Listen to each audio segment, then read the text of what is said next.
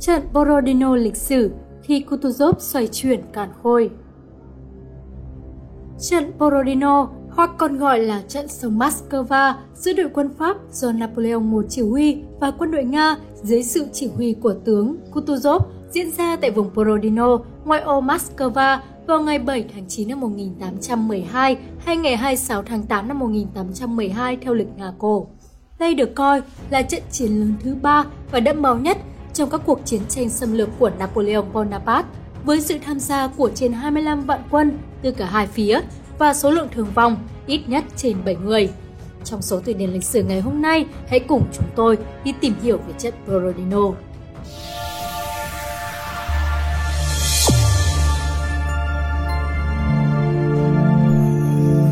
Vào những năm cuối thế kỷ 18, đầu thế kỷ 19, bằng các cuộc hành binh liên tiếp của mình, Napoleon đã tạo dựng được những chiến thắng vang dội, làm cho các nước châu Âu phải hoảng sợ.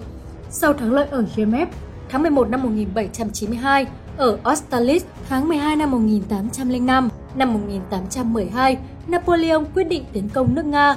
Chiếm được nước Nga cũng có nghĩa là Napoleon sẽ làm chủ được toàn bộ châu Âu.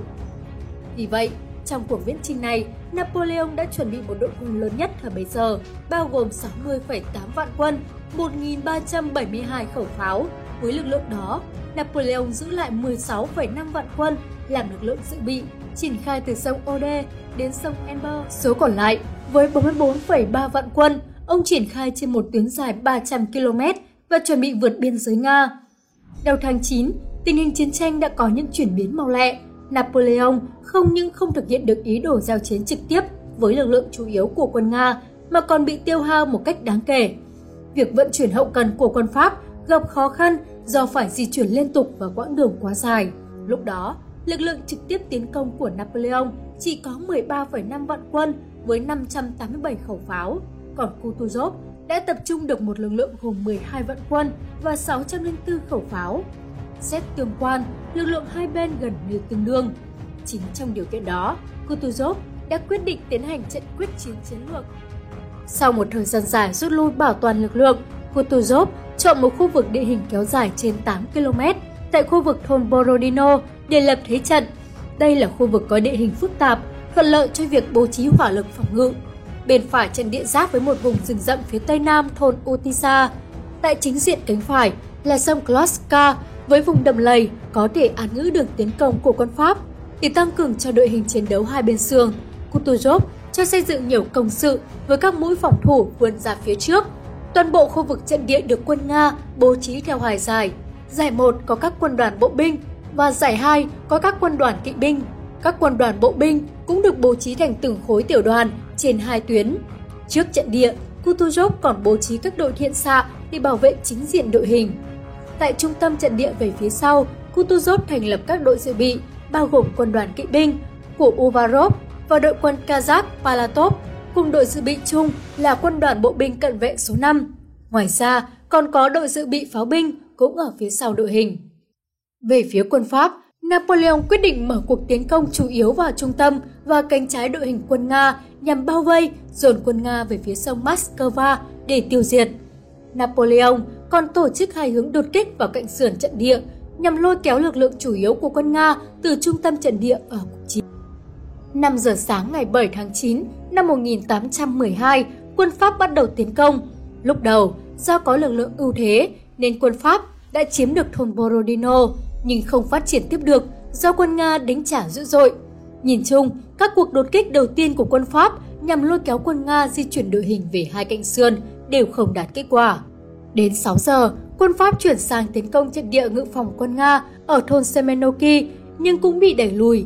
Ngày sau đó, Napoleon tập trung 8 sư đoàn bộ binh, 3 quân đoàn kỵ binh và 120 pháo mở cuộc đột kích lần thứ hai. Quân Pháp lúc đầu chiếm được phía nam khu phòng ngự do tướng Bagration chỉ huy, nhưng sau đó quân Nga phản kích chiếm lại. 8 giờ, quân Pháp mở cuộc công kích lần thứ ba nhưng lại bị thất bại. Trong khi đó, hai sư đoàn kỵ binh Pháp tiến công trên địa pháo do chỉ huy cũng không đạt kết quả. Như vậy, cả ba cuộc công kích của quân Pháp vào khu vực phòng ngự chủ yếu của quân Nga đã bị thất bại. Ở cánh trái trận địa quân Nga, một quân đoàn Pháp sau 3 giờ công kích liên tục đã chiếm được thôn Utisa. thắng lợi ở Utisa để củng cố quyết tâm của Napoleon. Ông ta tiếp tục mở 4 cuộc công kích vào trận địa pháo của Raevski và khu vực phòng ngự ở Remenovsky. Cuộc chiến tại đây diễn ra rất quyết liệt, quân Pháp và quân Nga giành giật nhau từng khu vực trên địa. Trong đợt công kích lần thứ 8, Napoleon tập trung trên một đoạn hẹp rộng 1,5 km với 100 khẩu pháo và 4,5 vạn quân. Quân Nga có khoảng 1,5 vạn quân và 200 khẩu pháo đã kháng cự lại một cách quyết liệt. Trong lần công kích này của quân Pháp, chỉ huy Bagration đã hy sinh nhưng những người lính Nga vẫn tiếp tục chiến đấu. Lệnh của Kutuzov giữ vững trận địa đến người cuối cùng đã được thông báo cho toàn bộ các đơn vị quân Nga. Tuy nhiên, do lực lượng quân Pháp đã chiếm ưu thế nên Kutuzov quyết định rút lui theo khe núi ở thôn Semenowski để củng cố lực lượng. Sau khi chiếm được một số khu vực phòng ngự, quân Pháp tập trung lực lượng mở đợt tiến công và chiếm được khu vực phía tây thôn Semenowski. Tại đây, phát hiện thấy trận địa pháo của Ravensky đã ở trước mặt. Napoleon tung hầu hết lực lượng dự bị và đội cận vệ của mình vào chiến đấu. Trước tình thế nguy hiểm đó, Kutuzov lệnh cho kỵ binh Nga tiến công vào cánh trái quân Pháp, đồng thời sử dụng đội kỵ binh Kazakh tiến công đoàn xe vận tải của đối phương. Kỵ binh Nga đã chọc thủng được đội hình quân Pháp, buộc Napoleon phải điều lực lượng về cánh trái để duy trì cuộc tiến công vào trận địa pháo của Rabeski. Chấp thời cơ, Kutuzov tăng cường lực lượng ở trung tâm và cánh trái bằng cách điều lực lượng dự bị và lực lượng từ cánh phải dồn lại. Đến 14 giờ, Napoleon tiếp tục cho lực lượng tiến công trận địa pháo quân Nga và đưa đội dự bị cuối cùng vào chiến đấu. Mặc dù bị thiệt hại nặng nề, nhưng đến 15 giờ 30 phút, quân Pháp đã chiếm được trận địa pháo. Lúc đó, quân Nga đã bỏ khu vực phòng ngự ở cánh trái và trung tâm lên chiếm lĩnh trận địa mới cách đó từ 1 đến 1,5 km. Như vậy, xét toàn cục, quân Nga mặc dù bị mất một số khu vực nhưng vẫn giữ vững được đội hình chiến đấu. Trong khi đó, quân Pháp sau nhiều lần công kích, lực lượng bị tiêu hao mới cách đó từ 1 đến 1,5 km. Như vậy, xét toàn cục, quân Nga mặc dù bị mất một số khu vực nhưng vẫn giữ vững được đội hình chiến đấu.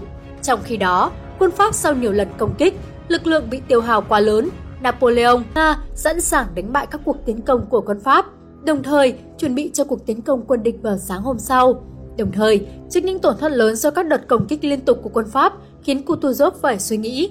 Ông cho rằng, dù đã đánh bại các cuộc công kích của quân Pháp, song cho đến thời điểm này, lực lượng chủ yếu của quân Nga vẫn cần phải được bảo toàn, chờ thời cơ giành chiến thắng quyết định. Bằng sự cân nhắc thận trọng đó, Kutuzov quyết định cho quân Nga rút về Moscow. Chiến dịch Borodino sau một ngày huyết chiến đã kết thúc bằng thắng lợi của quân Nga. Trong trận này, quân Pháp bị thương vong 5,8 vạn người, trong đó toàn bộ kỵ binh bị tiêu diệt, phía quân Nga chết và thương vong 4,5 vạn người. Đây là thất bại lớn đầu tiên trong cuộc tiến công nước Nga của Napoleon. Ý định tiêu diệt lực lượng chủ yếu của quân Nga trong trận quyết chiến chiến lược của Hoàng đế Pháp đã không đạt được. Trận Borodino cho thấy nghệ thuật chỉ huy tài giỏi của vị thống soái Nga Kutuzov. Trước hết, việc lựa chọn thời cơ và địa điểm tiến hành trận quyết chiến chiến lược của Kutuzov là khá chính xác. Ông quyết định khi tương quan lực lượng hai bên đã cân bằng, việc lựa chọn địa hình trận quyết chiến đã buộc quân Pháp phải tiến công trên một khu vực phức tạp. Và về phía quân Nga, việc tổ chức phòng ngự và phản công hoàn toàn thuận lợi. Việc xây dựng đội hình chiến đấu có chiều sâu và luôn được giữ vững trong suốt quá trình trận đánh đã tạo điều kiện cho quân Nga phát huy được sức mạnh của bộ binh và pháo binh, hạn chế được sức mạnh đột kích của kỵ binh Pháp. Chính vì thế, kỵ binh Pháp đã bị tiêu diệt hoàn toàn trong trận đánh này. Trận Borodino đã đi vào lịch sử quân sự Nga một cách trói lọi về mưu kế và nghệ thuật chiến tranh, vì nghệ thuật xử trí, lấy nhu, thắng cương để giành thắng lợi. Quý vị và các bạn vừa theo dõi trận Borodino lịch sử khi Kutuzov xoay chuyển càn khôi trên kênh Từ điển lịch sử. Nếu thấy số này hay, các bạn đừng quên like, comment và share để lan tỏa thông tin này tới mọi người.